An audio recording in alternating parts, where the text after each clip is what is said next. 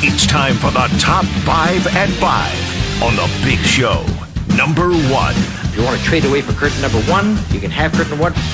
Just an ugly display by Mizzou basketball in College Station last night. They lose 63 57. You might say, ah, pretty close loss. Yeah, but that's kind of been the nature of the way Mizzou has started 0 6 in SEC play. They play decently, they keep with their opponents, but they can never find a way to close the deal.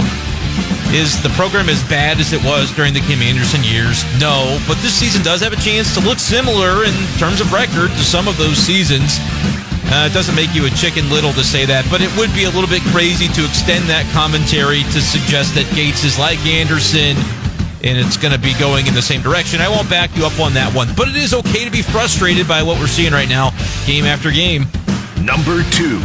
Number two, your timing is impeccable. Well, it really seems like the Jim Harbaugh sweepstakes are in full swing. He's out in Los Angeles. It seems like the Chargers uh, are, are leading in this regard. He's pushing back other potential interviews.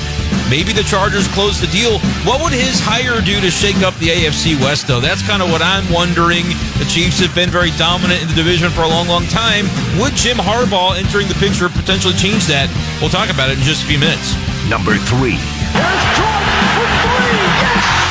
To me, the Falcons are another interesting team in this coaching carousel mix. Like a week or so ago, it seemed like, or at least it felt like, Bill Belichick would be their guy after having multiple interviews. Now are those things and reporting on how much they're enjoying the process with the Texans offensive coordinator. Uh, is Belichick going to have a landing spot if he wants one?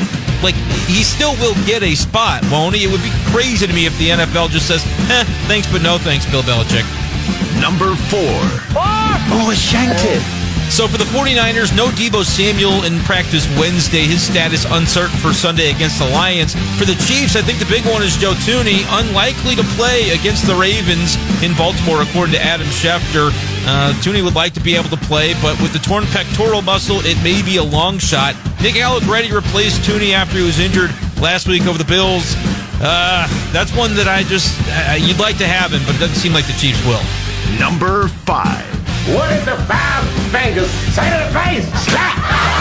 As first reported by CNN, apparently Doc Rivers now is officially the man to take over as the head coach of the Bucks after Adrian Griffin was fired in Milwaukee.